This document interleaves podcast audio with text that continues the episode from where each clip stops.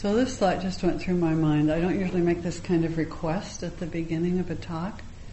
If we have anybody in here who's good at carpentry and who could build us a little stand for papers in the front, see me afterwards and I will be eternally grateful to you.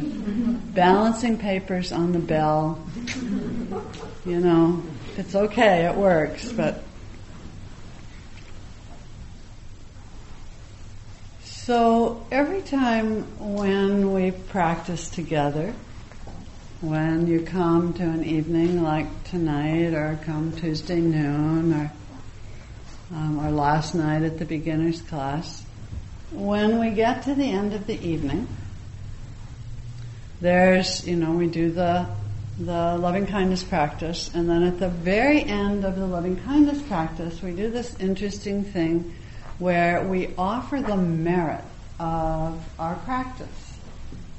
So we talk about how there's something that you get from your practice, this merit thing. The word in Pali is punya, P-U-N-N-A, and has little, each of the ends has a little squiggle over it. Um, and you know, we offer it. We the suggestion is that you take it in for yourself. It's not that you don't get it, but that that actually then you give it away for all beings. And in fact, even those of you who are on various committees or the board or whatever know that at the end of our meetings, we also there's a lot of merit in meetings. Let me tell you, and so we also offer the merit from the meetings for the benefit of all beings. It's actually one of the things I really love about all the Buddhist meetings that I go to. There's some sense of putting it in a bigger picture. And if you go to a retreat at the end of the retreat, that all of the merit of the retreat time is offered. So this is sort of an interesting practice, and sometimes people just kind of do it and don't think too much about it. But sometimes there's also some questions like, what are we doing? You know, what is this merit stuff? You know, and there's some sense like, am I getting points? You know, like if you sit for 45 minutes, you get 45 points of merit, but if you only sit for 20, you only get 20 points, or, or, you know, that, and if you get enough points, then what happens? You know, do you get a better lifetime next time? You know, that's one of the thoughts actually sometimes. Or, you know, just even an easier heart, which is probably a little more likely. And in Asia, in the Buddhist community there, there's a lot of stress on making merit, on doing different practices in order to um, to get more merit. And so money is offered to monks and to monasteries, and food is offered, and people build temples and um, they sponsor books. That's one of the things. A lot, there's a lot of books that come out of the monasteries that are free, actually. And how they're free is that somebody has sponsored them, and that's considered to be a great act of building merit. And and even simple things like living your life in a way that's wise and careful and non-harming. So it's not that we don't do those things. I mean, we all do those things. And and so we all know that there's some way and we that we benefit, and then we give it away. And so that's kind of interesting. How is it that you give it away? But the, the notion is, this is a very wonderful Buddhist banking notion actually, is that by giving it away, you get more. We should tell Obama this, don't you think? You know, it might be something he can use in his economic plan that, that um, there's if you share the benefit of your practice, if you give it to all of these beings, then in fact you gain. And it all seems a little odd um, to the Western mind, and a little, you know, we don't like the notion that we're getting points for what we're doing, and shouldn't we just be doing this in order to wake up, you know, to to see more clearly, and isn't training the mind and the heart really what's important. And if you're getting merit and you know adding up points, isn't that sort of about having a self? And aren't you kind of caught in time and space? And what about the the big picture? You know. So, one thing just to mention briefly, it's worth a whole talk on its own, is that in the Buddhist world, there's a teaching about what's called the two truths. And in that teaching, there's an understanding that there is the relative world of time and space and knowing who you are and having an address and all of that.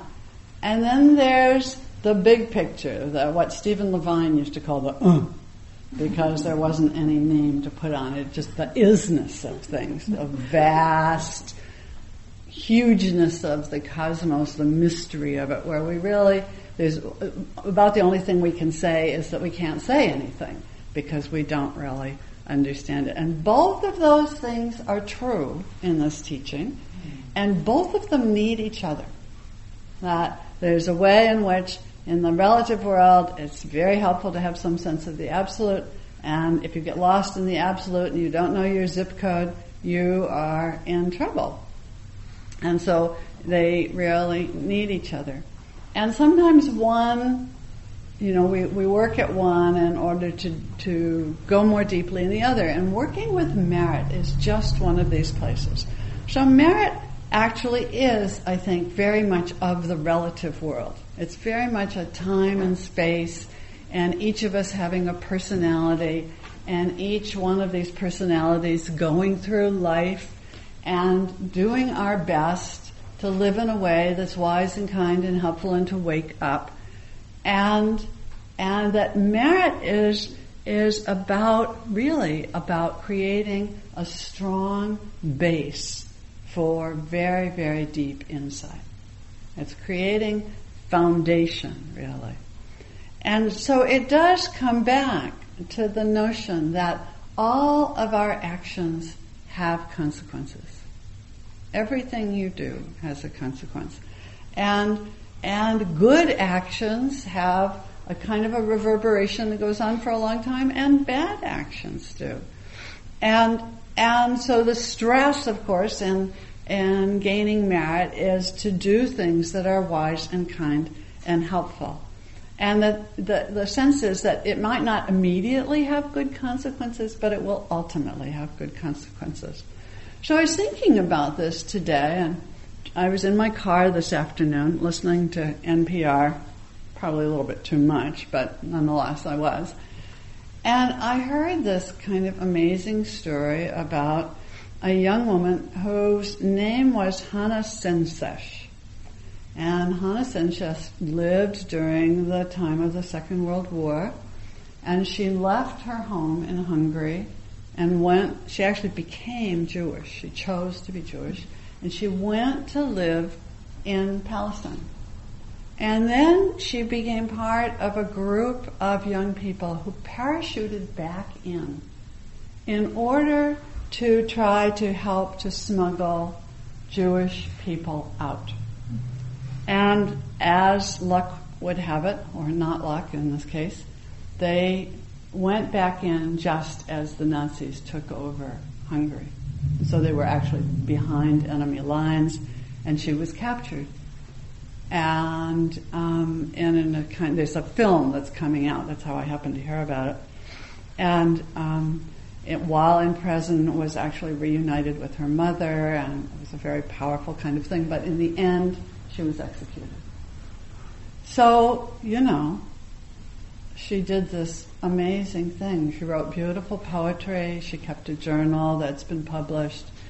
And the, and she talked about being called to do this very powerful action, which led her to her death.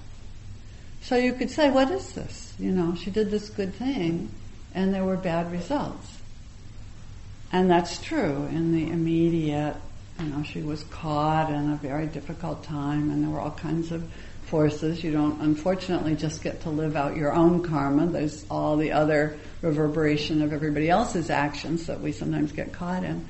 And there's a movie in 2009 about this young woman that's inspiring people. And so there's still good that's coming out of this action. It's kind of interesting to think about it, you know, in a really wonderful way. Um, that her selfless actions teach and inspire. What are we, almost 70 years later? 60, 70 years. Might go on for quite a while. And she's only one of, I mean, there's so many stories from that time of people who did very selfless and wonderful things and who died, but whose actions inspired and served, served others. So this is really kind of what we're looking at is how do we live in a way where that reverberation begins to build and that um, it it all it serves others, but it also serves ourselves. And so I said um, it it's a foundation. The other image that comes in the suttas is um, it's a bit like cleaning a cloth.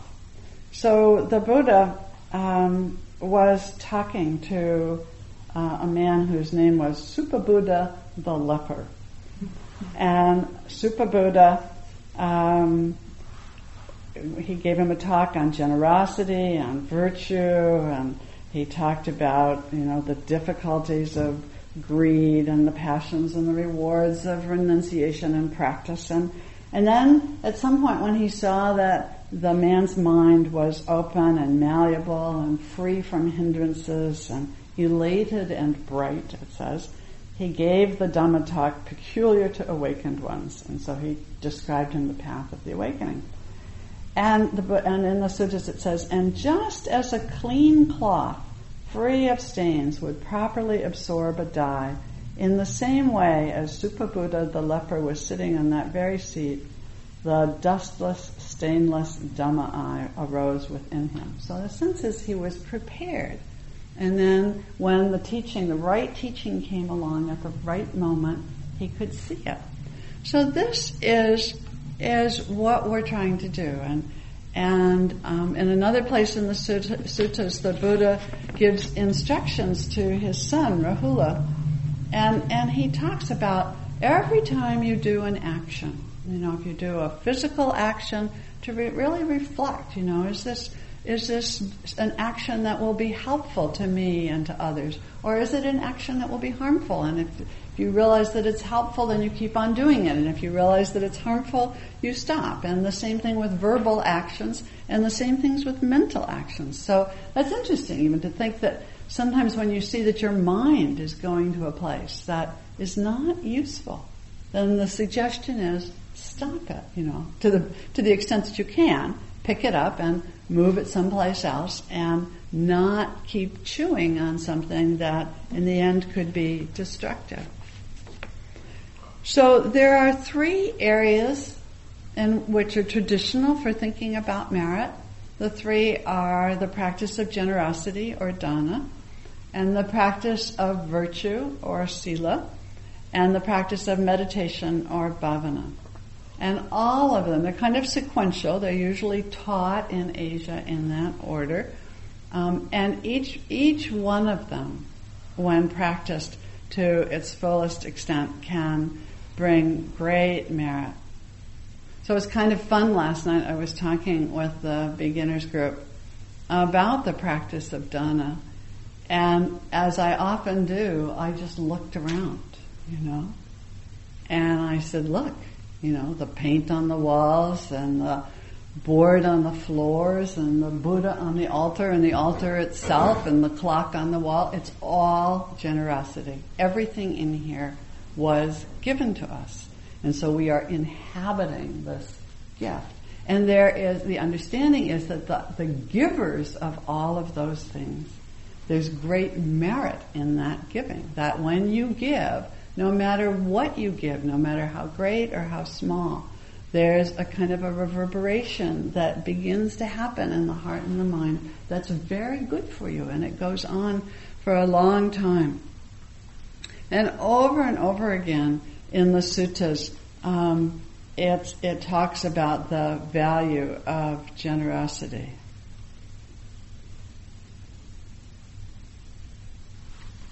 And so, um, this is a deva speaking actually in the presence of the Buddha, it says. Giving is good, dear sir. Even when there's next to nothing, giving is good. Giving with conviction is good. Giving of what's righteously gained is good. Giving with discretion is good. All of these things are good. And, and so there's the giving of resources and the giving of time and energy. And then actually what's considered to be the greatest gift of all is the gift of the Dharma itself. I might sneeze. Excuse me. And so, and you might think, well, I'm not a teacher, how can I give the Dharma? But, you know, many of you have over the years. You've offered a tape or a book to someone, or you brought them to a class, or said, why don't you try a retreat? And that is the gift of the Dharma. It's a wonderful, wonderful gift. That, and, and there's great merit in that one. That begins to create a kind of a foundation for your practice. And so that's, that's dana or generosity is actually the foundational practice. And then there is the practice of living your life in a way that's careful. So keeping the precepts of not harming and not taking that which isn't offered to you, so not stealing, um, not harming with your sexuality, not harming with your speech, and not intoxicating body or mind. So, and, and one of the descriptions I came across in the sutras is that when you live your life this way, not only do you protect others, but you are protected. Because when you're living in a way that's harmless, you know, there's less reactivity that's coming toward you. It's kind of an interesting thing to think about. And that when we do this, we are also doing this thing of creating merit, of cleansing the cloth, if you like that image, or of building a foundation, if you like that one better. And that, and you can think, I mean, um, one of my early teachers used to like to say, you know, just think about it for a minute. Imagine you never give anything away. You're really stingy and mean. And then, you know, you're just not very nice and you kick the dog when you can and and you steal things every now and then, the extra change, the pennies out of the grocery store thing, and you're not so careful with your sexuality, and maybe you're sleeping around a bit or whatever, and and you say mean things as often as you can. and then you get drunk and drink maybe three or four cans of beer, and then you sit down on the cushion what's going to happen? it isn't going to be good, is it? You know, it will it will be really unpleasant, and you probably won't see very much, and because you'll be so caught in all of the difficulty from living your life that way. So I won't go through the whole list again, but if you can imagine the opposite of the generosity of living your life carefully, and then you come to sit and you don't have so much stuff going on. It's pretty obvious actually when you begin to think about it. And that that then creates that foundation where we can do this practice. And it's considered the, the meditation practice that brings the most merit, interestingly enough, is not the practice of insight, it's the practice of loving kindness, of really developing that heart that can meet all other beings with kindness and friendliness.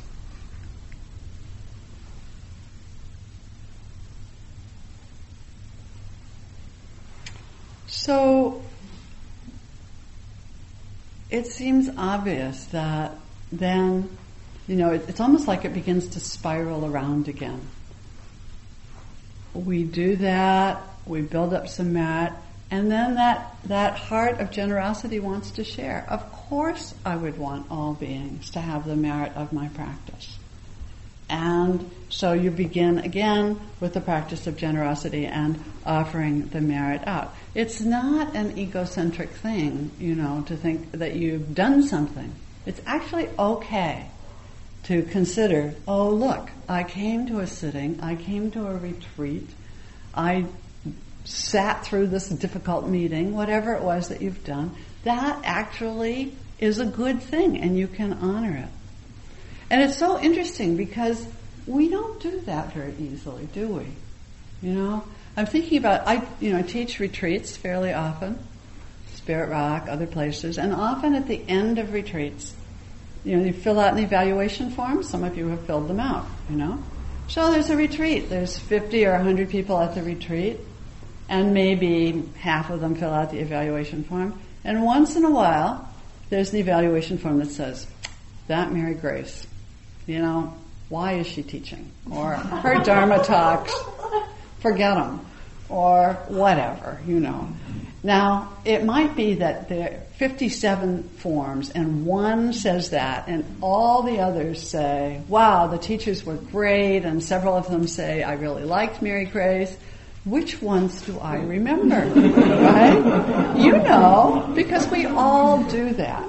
We all do that. We remember the difficult one that just is, tells us how bad we are. And there's actually a wonderful Native American practice that says, you know, it's actually a practice to tell the good stories, to remember the goodness that you have done, to remember the gifts that you have made, to remember the care with which you have lived your life, and to remember that you've put time and energy into your practice. That's really good. It's okay you could try it to remember that. And then out of that remembering, in a sense, you're taking in some of the merit of your practice and then offering it then out again. So what we've done here tonight, what you did here tonight by coming is a really good thing. You gathered some merit, you added to your foundation, you scrubbed your cloth a little bit more, and it's helpful.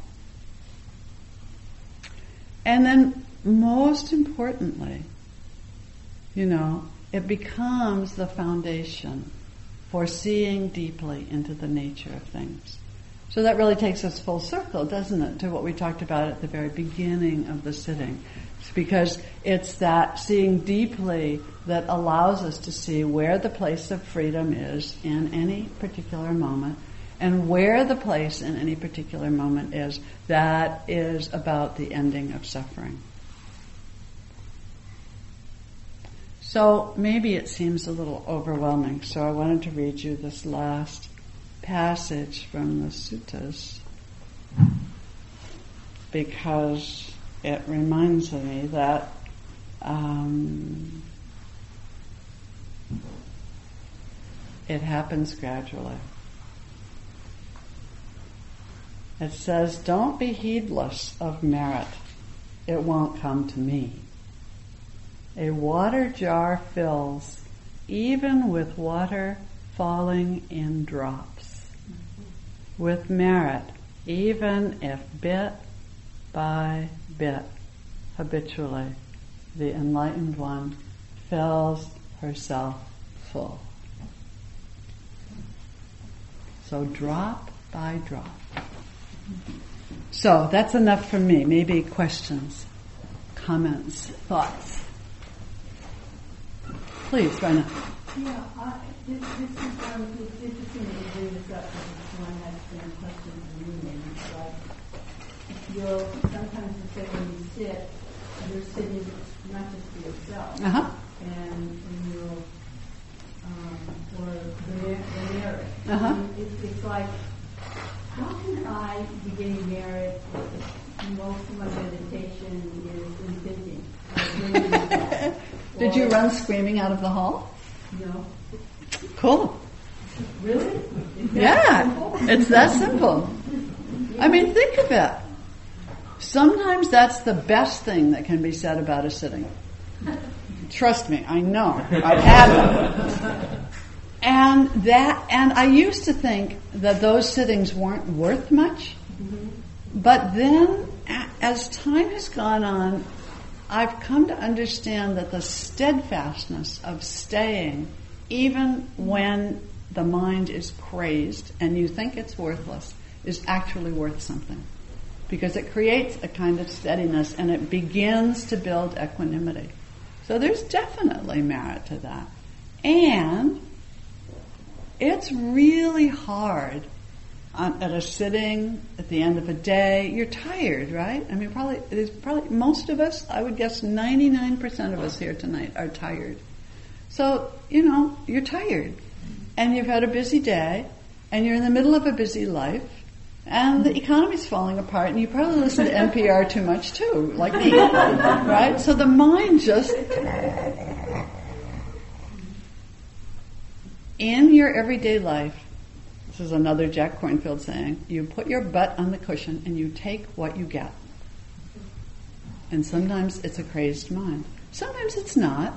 And in the context of retreat practice, where you have time to kind of step back and get some distance from all that stuff that's going on and things quiet down, as I think you know, then it can get quieter.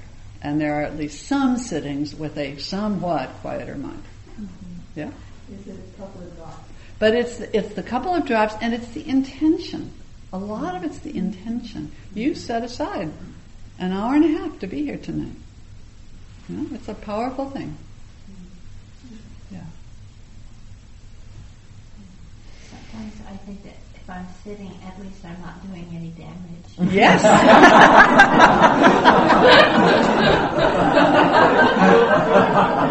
yeah. Yeah, absolutely. Absolutely. I mean, we've all been utterly harmless in here. Yeah. That's a good one. Maybe you haven't been inside my mind lately. I can do some damage to my Be careful. Yeah, I mean, it is true. There's some restraint that you can exercise with the mind. So that, in a sense, brings us back to Raina's question, you know, that if you discover that the mind is going towards really unskillful places, it's really useful to begin to go, oh, wait a minute, I, it's not helpful to put my mind there. And even, I mean, you may not be able to have a quiet mind, but then, you know, it might be skillful to really intentionally think about some story about the Buddha or take it someplace where it can you've got enough structure for it to stay that's a more skillful place. That's that's a useful thing. Well, please, Mike. I, I, on the difficult sittings, I've, I've, actually started. I can't say I look forward to them, but um, I'm very thankful for them uh-huh. because I say, "Oh boy, this is this is a good one. This is really good stuff coming. Hard work is coming my way, uh-huh. and it it, it's wonderful because then it, it, makes it makes the good the good sittings that that much sweeter. That uh-huh. much, I, I don't know. Yeah, that's it's, wise. There's a balance in there somehow. Right.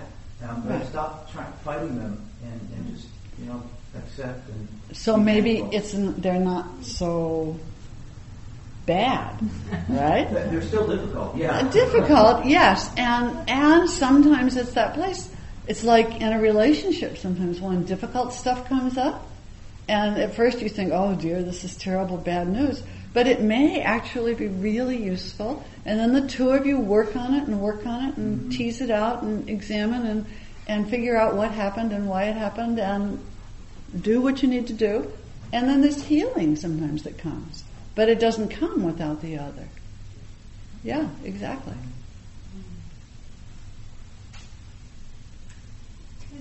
One is I find it kind of hard to believe that you get a bad review.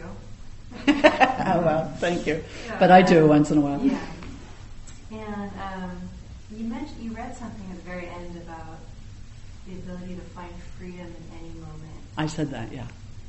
I thought that was really cool. I wonder if you'd say a little bit more about that. It, it sounded, it kind of went aha, and I wanted to think about it more, but mm-hmm. also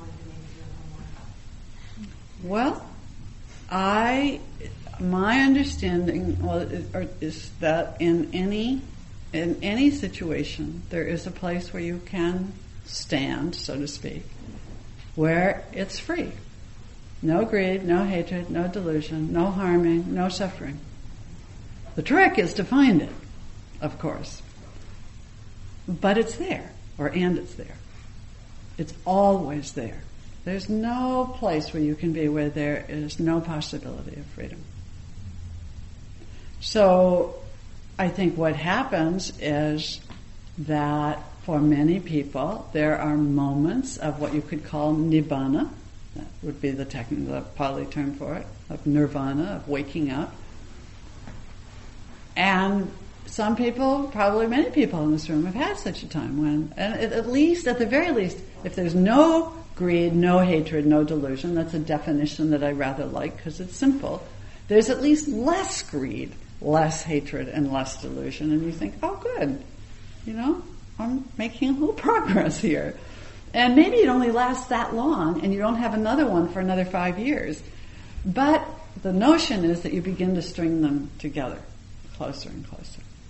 And it's very helpful, I think, in, a, in any situation to think, well, how, how could I be in this situation so that there's less suffering or no suffering? And it's very difficult. It's difficult to remember, and we certainly, you know, get caught in our personality stuff that often isn't very interested in that.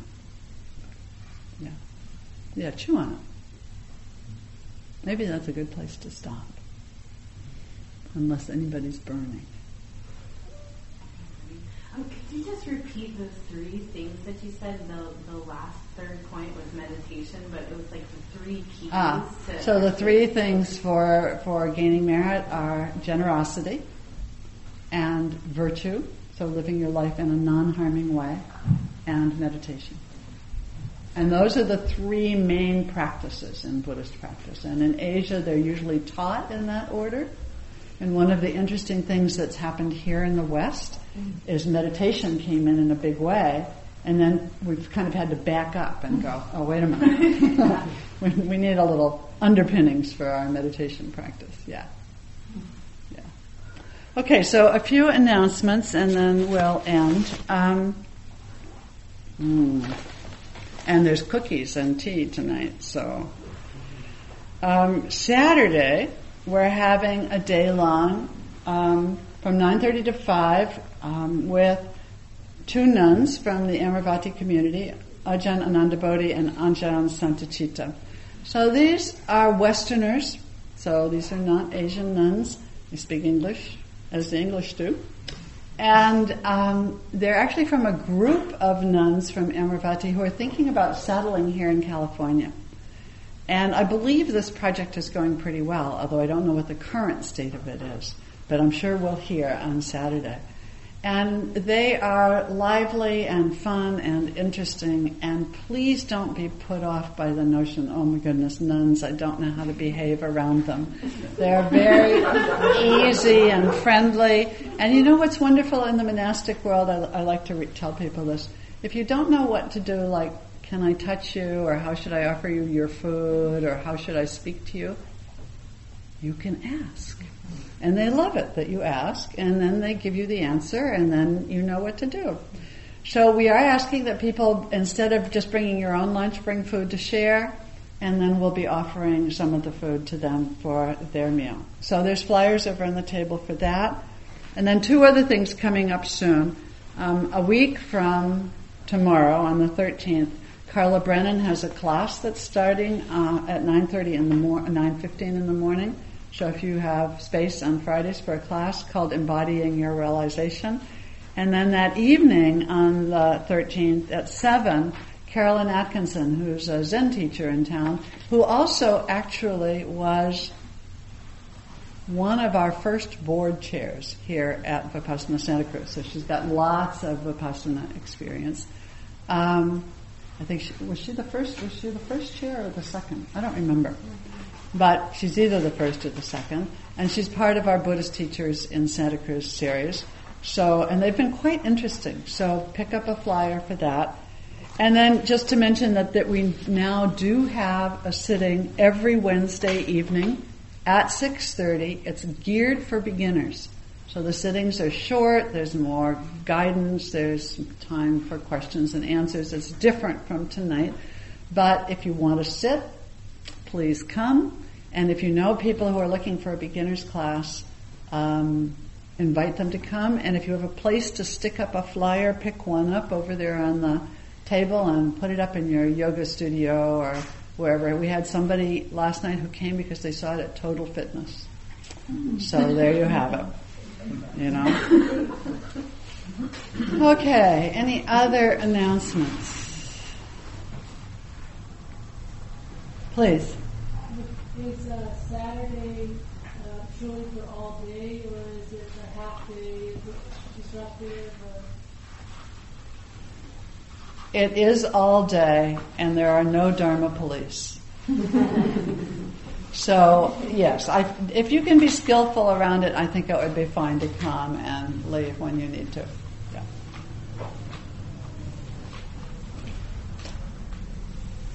It's kind of an interesting thought, you know, if we barred the door and we said you can't go home.